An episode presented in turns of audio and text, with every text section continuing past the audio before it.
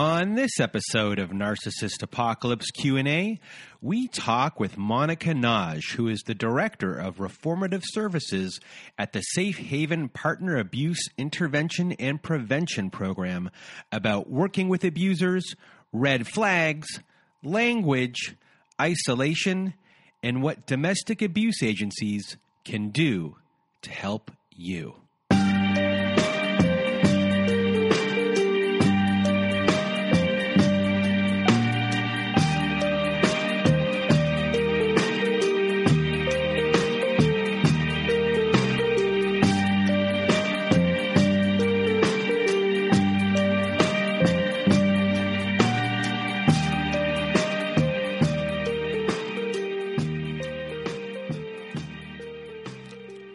Welcome to Narcissist Apocalypse Q&A.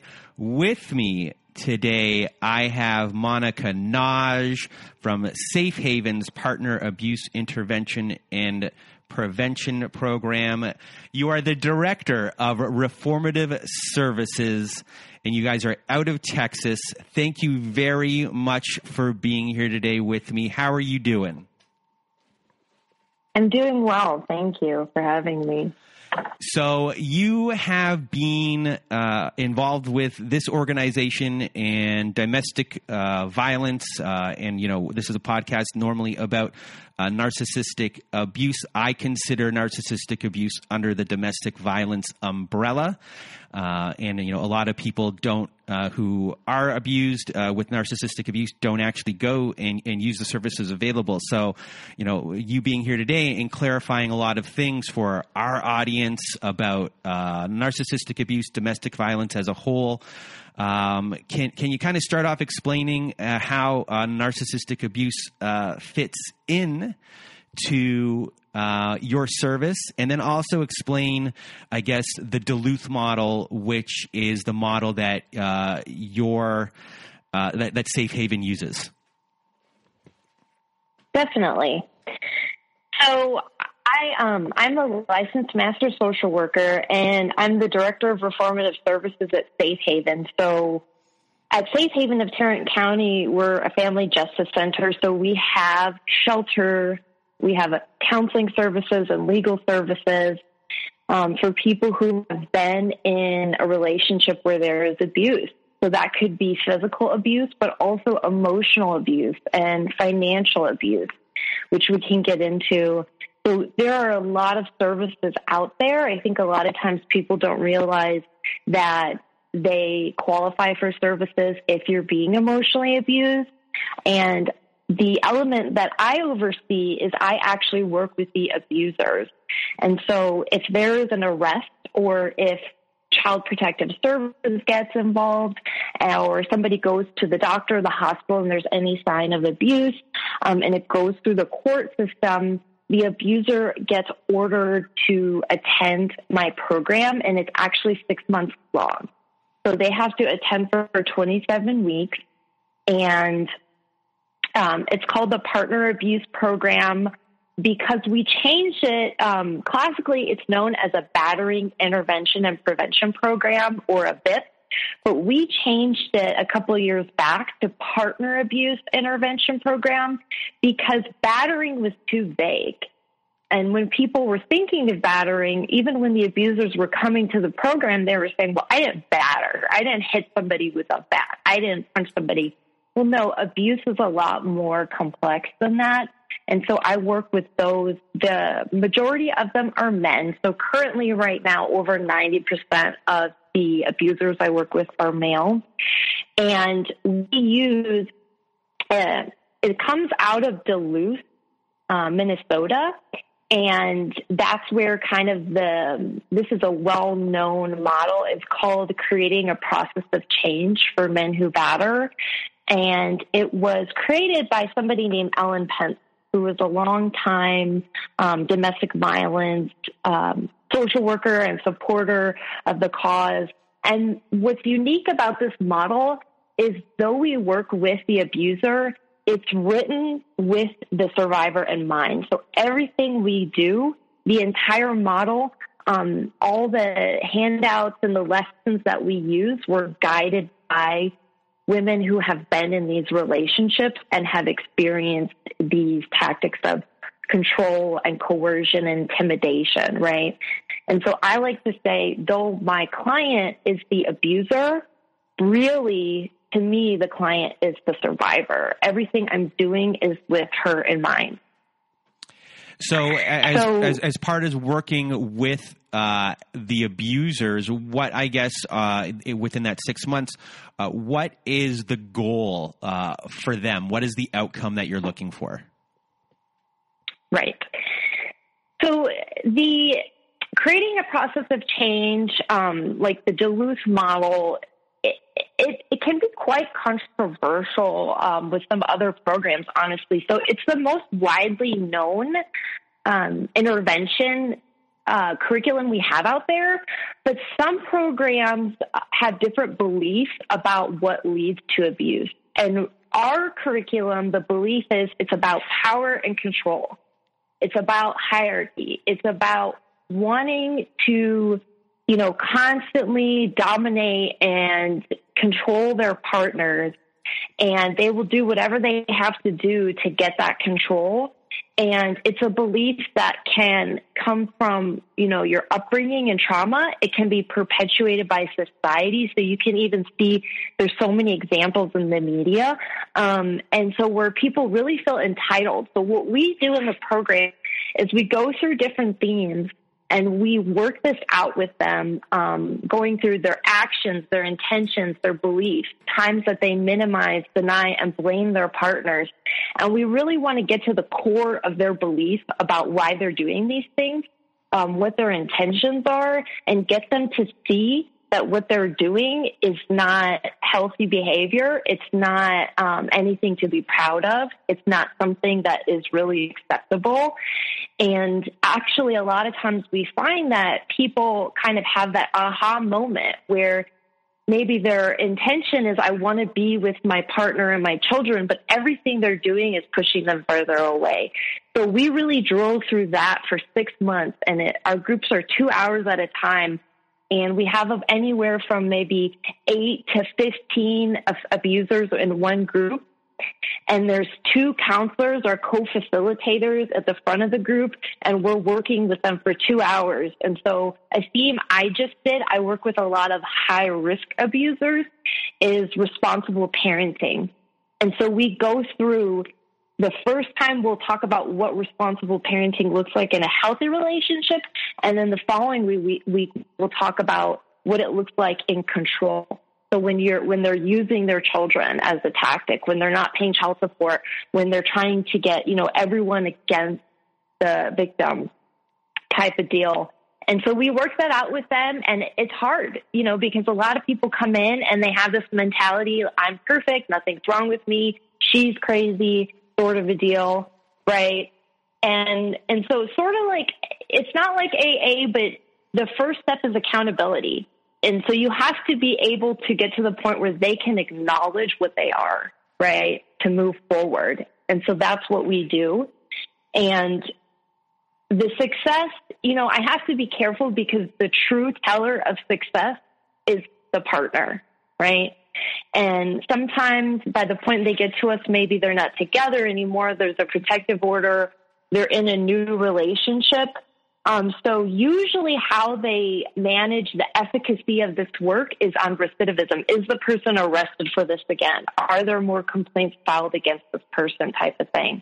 But what we're really focusing on is that survivor being safe.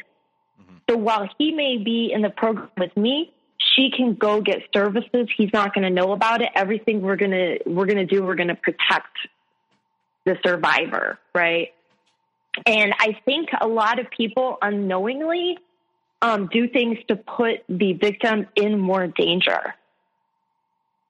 And so they could tell the abuser that she's going to counseling or where she's at, or if they have a court hearing for custody, a lot of times the lawyers might tell the client, you know, just do this program and they'll drop your charges, sort of a thing. or the, if police get called to the scene, they might say, well, I got to take someone to jail, right? That's not true. A lot of the laws have changed. You don't have mandatory arrest anymore. And so we all have to pay attention to the messages that we deliver to survivors and to abusers about their actions. So when the men that you're dealing with that are mostly men, the 90% men that you're dealing with in these circumstances, for the victims of these crimes that have been perpetuated against them or abuses, you know, I guess for them it's a momentary reprieve. And in a lot of cases, it is maybe the last chance. They're giving a last chance for the relationship to succeed, and you know, in some ways, it's their last hope that this person that they love, who happens to be an abuser, might change or has the ability to change. So, you know, you are dealing with, in a sense, kind of a last stand for a lot of people. And, you know, when we're dealing a lot with these relationships, and, you know, there's denial that kind of goes on throughout it until eventually, you know, people might get to the point where you're dealing with them and their family, that we're at that point where someone, the abuser has to take responsibility. But a lot of stuff that we deal with in our world and on this podcast is, you know, a lot of times of how to not get into these relationships in the first place, or if you are that victim, right, or if you are that victim, that when you do leave this relationship, or if you know, this eventually doesn't work out and the person that you're helping doesn't succeed in what has happened, when they go into another relationship, that there are a lot of red flags. And you've dealt with, you know, abusers in this sense. So you have a really firsthand account of everything and all the different types of red flags. So for our audience, can you kind of put some of that, you know, from emotional abuse to financial abuse and spiritual abuse? Can you kind of give us, you know, a real grab bag of the biggest red flags for possible future victims? Or hopefully not. Definitely. Yes. And I just want to say that, so my goal isn't necessarily for the family unit to stay together, okay, if that's not what's safest for the family. The research shows a lot of times the victims are safer when their abuser is involved with criminal justice system, is involved with a program like this. Maybe it'll give her an opportunity to do what she needs to do to get out, right? Because a lot of people don't understand, you can't just pack your bags and leave, right? That is the most dangerous time. That is when, unfortunately, a lot of homicides occur, when there is domestic abuse. And so we want to make sure that we kind of get rid of some of those myths, and we're doing everything to make sure that the victim is safe.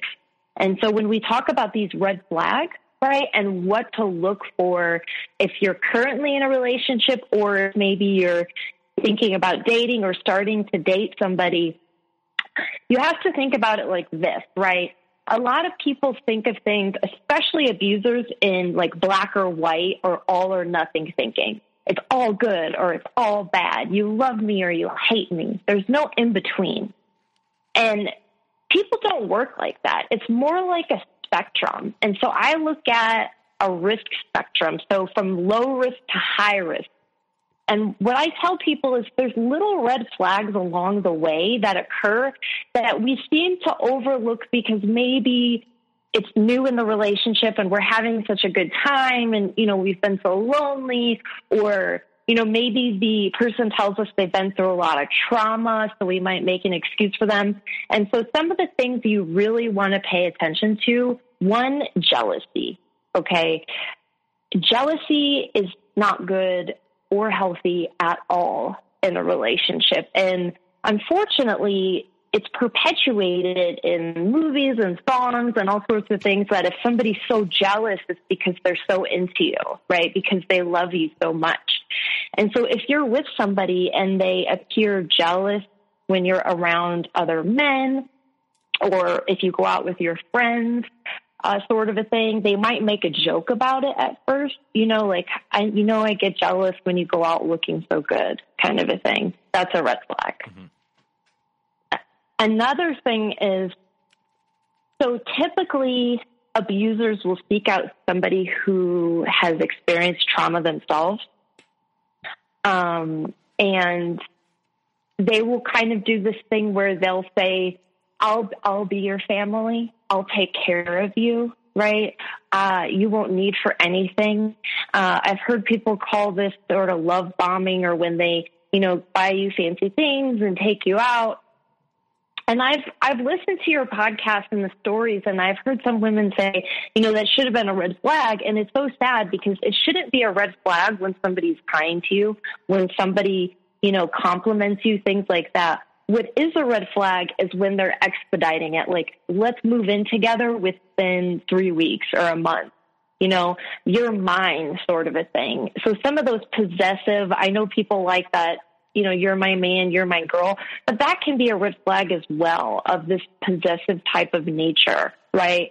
The person you're in a relationship should want you to be happy, should want you to have fun with your friends and with your family. So when they start to also make fun of your friends, or maybe say, you know, I don't like that friend. I think she's kind of slutty, or I think, you know, she's kind of obnoxious, or they start talking, you know, your family isn't really good for you. They're pretty toxic. That's your decision to make. And so anytime someone starts to creep into your family or friend realm, that's a red flag. Another one will be, so with finances, notice if the person, you know, asks you a lot of questions about your job, how much money you make, you know, sort of a thing, but they're never willing to tell you their own answers to those questions. So you don't know how much money they make.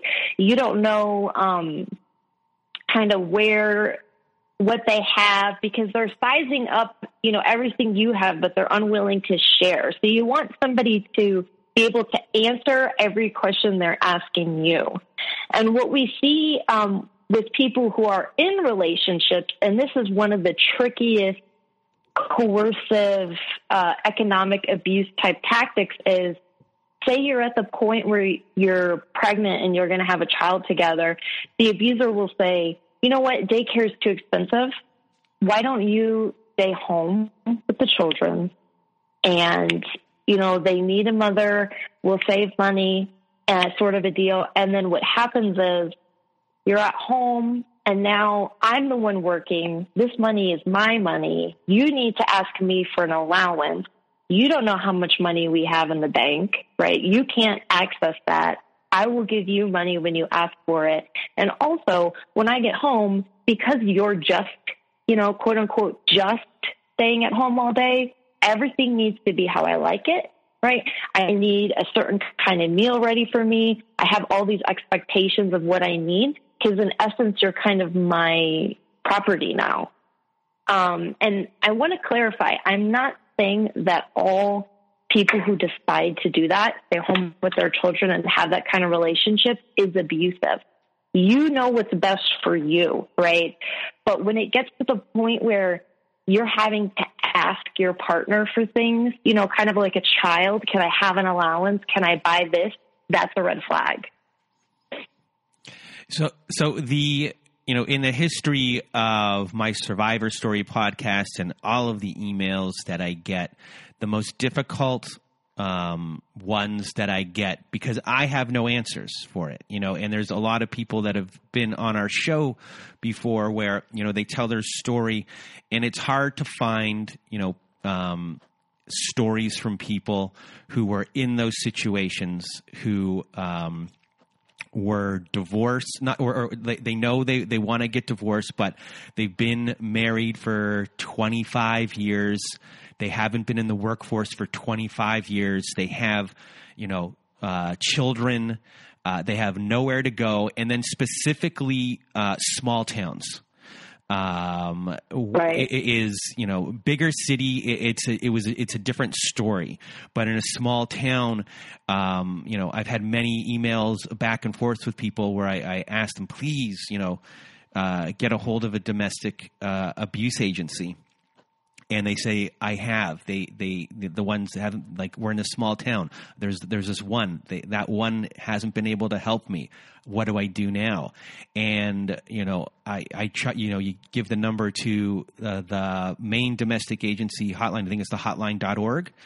And, you know, you hope for kind of the best. But for those people specifically, how do you deal with that type of or your agency deal with that type of abuse? And because that's a specific kind, it's very difficult because, you know, financially in our world of, we always tell people, you know, to start saving your money for that day. But when you have no ability to, how do you kind of help people around that? And as far as services goes, especially when it comes to a small town?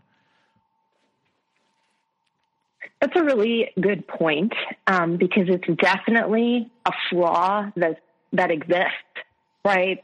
And so when we think of, you know, people call them food deserts. So there's like small towns or cities that don't have grocery stores or maybe don't have the nutrients you need. It's kind of like a survivor desert in some of those small towns where, yes, they need to have an agency that can provide services, but that agency may be, you know, overflowing, or they might have a different kind of mentality about abuse. So I just talked to somebody who works at kind of a small town agency, and they were saying, you know, the people in this town aren't even on board with the support mechanisms we're trying to get for these victims.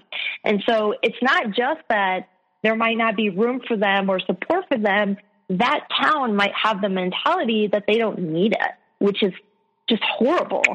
And so there's a couple things that I think of, which is, one, if, you know, the town you're in, you don't have those services, trying to go more for a national line or looking at what is the nearest larger city that's next to you. So if you're in Texas, I would say look at Dallas, look at Arlington, look at Fort Worth. It might be an hour away, though, which presents another problem if you don't have transportation. But at least right now, one of the unintended benefits of the pandemic is most all of our services are online now. And so we're able to reach out to people who are in those smaller towns that we couldn't get before. And so you can get at least an assessment and some counseling online with somebody. You can use your phone and do a call and then get those wheels turning, get the legal service support, get the job service support, get connections to go to a shelter. I know at least our shelter, there's a bus, and so they'll pick you up and take you. And so I would think try the national line, and they can always direct you to the nearest services or some of the, you know, can you get food stamps? Can you get some other social services if you don't have money to meet your minimum needs, right? We talk about the hierarchy of needs. You have to survive. You have to have food and shelter and all those things. So let's make sure you're getting those things. And then I think your best bet is trying to find the nearest agency that's in a bigger city. And that's not a good enough answer. I know it's not, but you're pointing to a problem that exists that we need to work on. Mm-hmm. Saving money is hard to do if your abuser has been controlling your money, right? And so some people have gone, if they couldn't get into the abuse shelter, have gone to a homeless shelter. I know some people have told me, you know, I don't want to uproot my kids and take them to a shelter. I do know a lot of these domestic abuse shelters are actually very nice. It's not kind of like what you're thinking of maybe like a detox or some kind of cot on the floor situation. And a lot of these, you know, city bigger agencies have that legal support to help you in court. They'll role play with you and kind of play the defense attorney and play the judge and play this out so you can practice. They will help you find a job. They'll give you a nice outfit, different clothes, if you're trying to find a job. There's so much support out there, but you're right, it's not consistent in some of these small towns. And I think also having at least one person who is your safe person is good, but part of the isolation that these abusers like to do is they like to isolate you from everybody so you don't have that person. Or maybe people who don't understand this abuse might get frustrated with you and stop talking to you. And so that's another issue that people face. So I railroaded you, and even though it was a good railroad, we were talking about a lot of the red flags, and you brought up there isolation, and as far as red flags go, is isolation more of like a symptom of the red flags, or is that kind of some of those red flags sowing the seeds of isolation in the future? A little bit of both. So can I give you some examples of tactics of isolation? Yes. And then if you want, I can give you kind of like a little story of it that I've heard. So people think of isolation and they just think of like, being in a corner or being completely alone. But there's so many other tactics of isolation. Opening your mail is a tactic of isolation. Following you around. Listening to your phone calls, reading your emails, reading your text messages and your social media, using jealousy to justify what they're doing to you, not letting you have a phone or have a social media account, preventing you from having your own financial account. Let's just have this one joint account. You don't need to have your own account. Making you dependent on the abuser for transportation, constantly checking in on you. I hear that a lot with women, right? Checking in on me constantly throughout the day. That is a form of isolation. Preventing you from being around other men or having male friends. Accusing you of having an affair. Leaving, this is a big one. When you're having an argument and the person leaves during the argument after they have the last word. That is a big tactic of isolation. Because they're intentionally doing that to scare you if they're coming back or not, or, right? If they left for good, so that they don't have to hear what you have to say. And then when they do come back, you're just so relieved the person came back, you drop it, right? Making you go to all of his family holidays and friends' outings to forget about yours. Those are all tactics of isolation. And it sounds kind of bizarre, right? But there's little pieces that are setting you up to be distanced from the world around you.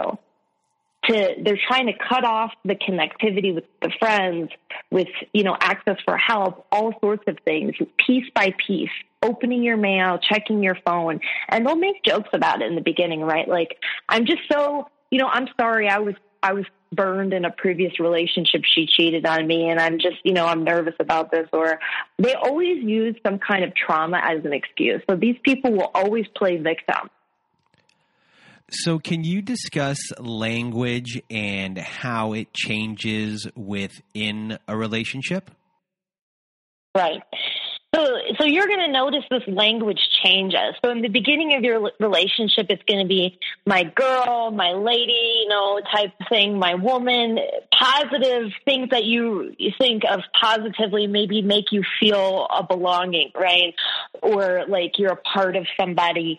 But then when the emotional abuse really hits on, what abusers will start to do is they'll start to call you names like, an idiot, or you're such a bitch, or you're such a nag, or you're such a slut, or a whore, or lazy, and the reason that they're doing this is it's not just because those are hurtful words, but it's because if I can, dehumanize you and I can make you this object, this bitch, or this idiot, and not, Mary or Lynn, my girlfriend, or the mother of my children, then it's easier for me to build up to the point to hit you or to you know, shove you into a corner or to abuse you more, because now I've taken away your humanity. You're not, you know, Stacy or Sarah or, you know, Maria anymore. You're that bitch that I'm sick of. You're that nag, right? And it's meant to make you feel like that as well, right? Because you have this sense of loss, like, I don't know who I am anymore type of thing. It'd be gaslighted where you're not sure, am I crazy? Am I really a nag? Am I really stupid?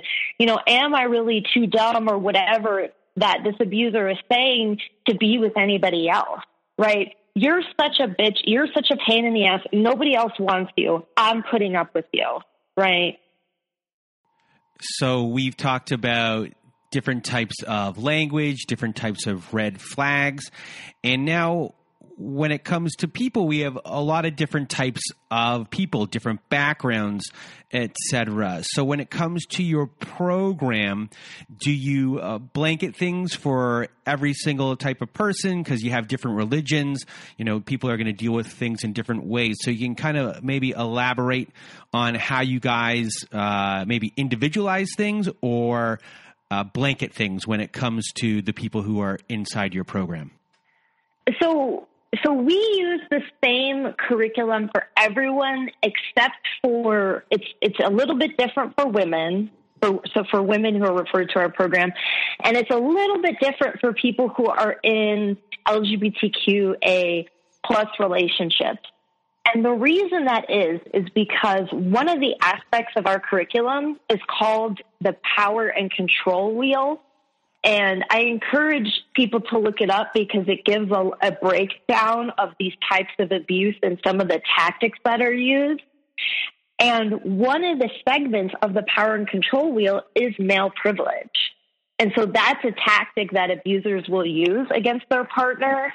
And so for an example is, you know, kind of treating her like a servant or not sharing in the child care, acting like the master of the castle sort of a deal. And you obviously can't apply using male privilege in a women's group or in a relationship that's a same-sex relationship because they're both men, right? And so that's a little bit tweaked. But when it comes to abusers who are coming from different cultures or religious backgrounds, we tend to not get too into like interpreting their scripture because I'm not, you know, a religious expert, right? And when you focus on kind of those, like, I think, what are they, red herring arguments? When you try to focus on those arguments that are outside of the bigger point, they win because they want to pigeonhole you into having an argument about something they know more about, right? Or something that they think they're an expert on, because they think they're experts on everything, right? They're perfect.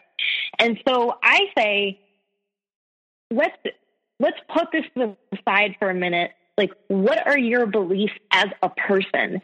Because if you want to talk about, oh, I'm using the scripture, are you literally not eating fish on these days, right? Like, are you literally doing every single thing in there? No, you're not. So you're picking and choosing what benefits you, and you're using it against your partner. So, like, let's get real and talk about why you're doing that now. What do you think about yourself and what you deserve and what a relationship looks like? So, you know, right there you're kind of talking about ways of going about curbing abuse or at least handling abuse. What are, I guess, the myths about curbing abuse for you know, the victim themselves? Okay. So this is probably going to upset some counselors out there, but go to couples counseling is a huge myth, huge, so dangerous. Because when you're in a relationship with a narcissist or an abuser or someone who has any kind of, you know, personality disorder or substance use or mental health or is controlling you and hurting you, couples counseling is not the place for that because you don't need to change. The abuser needs to change. And usually what happens, just like when you go to the church for help and the message is kind of filtered, in couples counseling, the abuser is not going to present the whole story. So the counselor is going to say, well, it sounds like you need to work on this and this and this. And then you're going to get it in your head like, oh, maybe something is wrong with me, or I am it, needier, or maybe I am borderline or have anxiety or whatever, and think you need to change yourself. No, you don't need to change anything. The abuser needs to change. And so couples counseling is wildly inappropriate. And a lot of people, the courts used to just, recommend it. Go to couples counseling or go to anger management. I hear that a lot. This person needs to go to anger management. A lot of these abusers don't have anger problems with anybody else, right? They don't have a criminal record for getting into fights with other people. They're targeting their partner. And so there's no need to manage anger. It's the belief about what they're owed and entitled that needs to be changed, right? It's the need for power and control. It's this kind of grandiose thinking that I'm the master. And so, anger management could, help someone who has a generalized anger problem, but that's not enough. And what I've seen with abusers is that they almost like saying that they're going to anger management or going to anger management, because it's sort of this like, it's acceptable for a man to be angry. So I can admit that, like, haha, I just have an anger problem and I'm going to anger management. It's hard for somebody to say, I'm going to a battering program or I'm going to a partner abuse program because I'm an abusive individual. Nobody wants to say that, mm-hmm. right? Did that answer your question? Yeah. One of the my biggest beliefs is before anyone, even if you're not in an abusive relationship at all, but before anyone goes see a couple counselor, please get your own. In my mind, it's always please get your own separate counselor that's different from whoever you're going to be seeing as a couples counselor. Just because, you need that other person. An abuser can be charming. And, right. The person that, shows up in those meetings might be a completely different person than. So I always try and, my belief is, get your own separate person first, even if you don't have an abuse problem and you're just going into a couples counseling session, whatever method person is using, the Gottman method or whatever. It's just the safest kind of – check and balance, the safest thing to do, because, therapists aren't made equal, and, you don't know, sometimes you're going to a therapist, you've never dealt with them before. You don't know if they're good or not. You don't know anything that much about them. So having a second person for another therapist for yourself to be like, that shouldn't have happened, so that to me is very important. Can I add? Yeah. I tend to agree with you, but can I add a step to that? Sure. I think it's important to find your own counselor, but find your own counselor through an abuse agency, or find a counselor who specializes in this type of abuse. Because like you were saying, not all counselors are equal. Some specialize in mental illness. Some specialize in just anxiety. Some specialize in all different sorts of things, right? And so you want to find a counselor who specializes in abuse and trauma. And, if you go through a domestic violence agency, even if you don't like their counselors, right? Because domestic violence agencies have counselors who specialize in this, you can ask for a referral, or, who's a good person, or go to a website, who's a good person who's experienced in this, because you want that person to understand trauma. You want that person to understand all these aspects of abuse, because unfortunately, everybody doesn't, right? So if you go to, a cardiologist, a heart doctor, he might, he's a doctor, but he's not going to be an expert in skin conditions, right? And if you go to, a licensed professional counselor or, a psychologist or whoever, they're going to have their specialty. It might not be this type of abuse. So you want to find somebody who specializes in that, right? So they can recognize these signs and they can offer you feedback and support. That is very important, and thank you for adding that, because it is another big thing that does happen is with a lot of people who've been through trauma and abuse is being re-traumatized by your therapist who doesn't know how to handle the situation and says all the wrong things and re-traumatizes someone where it sets them back even further.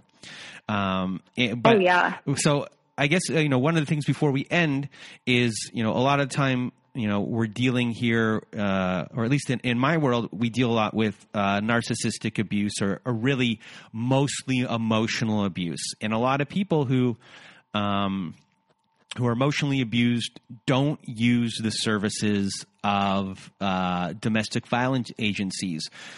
So can you kind of give everyone a little bit of information who may be listening to this about like what services are available to people who might not think that, you know, sometimes people think like I'm abused, but like it's not as bad as these other people. These services are for them. So can you kind of give a rundown of things that you guys do that can help people who are in the emotional abuse category without it actually being physical? Definitely. So if you are being emotionally abused, you need support, and you definitely qualify to get your own counselor, your own referrals for maybe legal services if you're married and you want to get divorced, or, you know, financially you need to figure out your assets, or you haven't been working, or, you know, it's the pandemic and you're having a hard time finding another job because you got furloughed. You are entitled to all those services, right? And emotional abuse is abuse. When your partner is putting you down, they're playing mind games with you. They're giving you the silent treatment, or calling you names, gaslighting you, telling you, you know, you just have anxiety or you have bipolar. A lot of abusers love to tell their partners they're bipolar for some reason. That's a real big one that I hear a lot. You know, maybe they make fun of you and then say you can't take a joke, right? Talk about your body.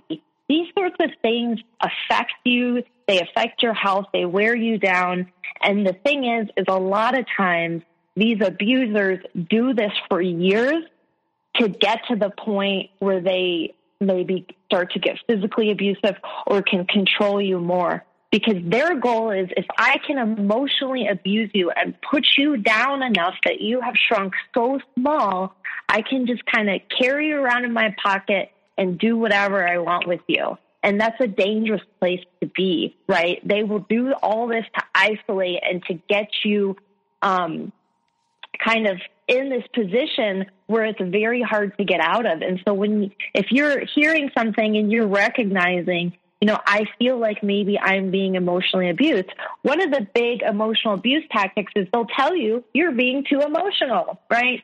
And it can be very hard to kind of figure out what's what when you're in a relationship like that, especially when it's with someone who you respected or you think is intelligent, you think is wise or funny.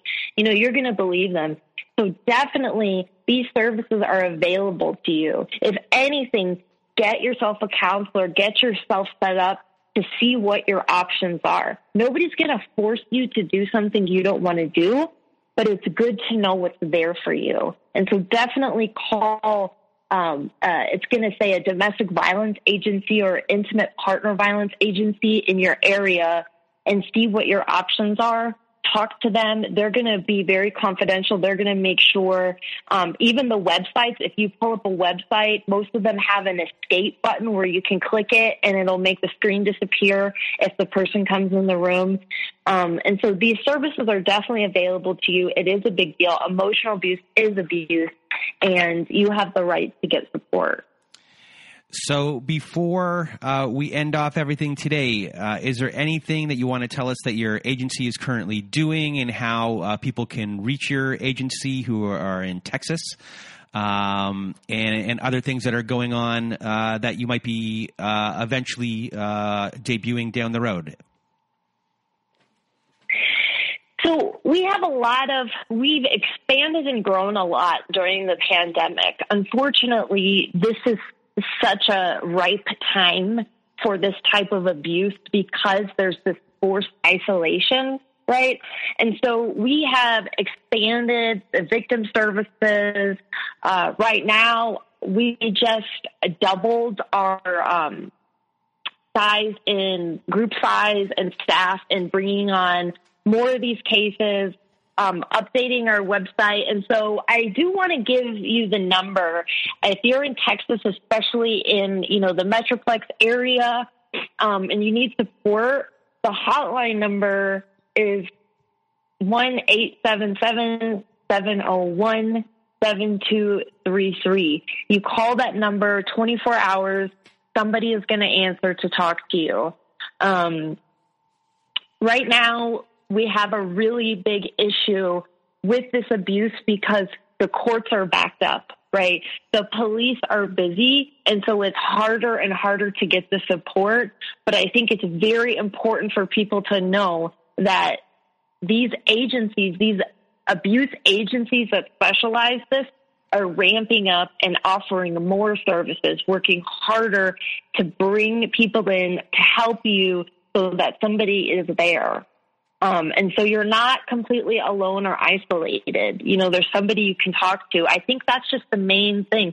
Everything else that we're doing doesn't matter. The most important thing is for you to know that there are services there for you and that all these abuse agencies are doing the best they can to hire more people, to bring on more services, to be ready when people call or people come in and need help. Well, Monica, thank you very much for being on our show today. You know, you gave us a lot of good information, and I know that everything, you know, today you're going to help at least one person. I know that. So thank you for doing what you do and being here, and for, you know, everyone who's listening. All of the information about Safe Haven will be in the description of the show, all of the phone numbers as well to reach someone through their hotline. So Monica Nagy, thank you very much for being with us here today. Thank you so much. You're welcome. And for everyone who is listening, I hope you have a good night.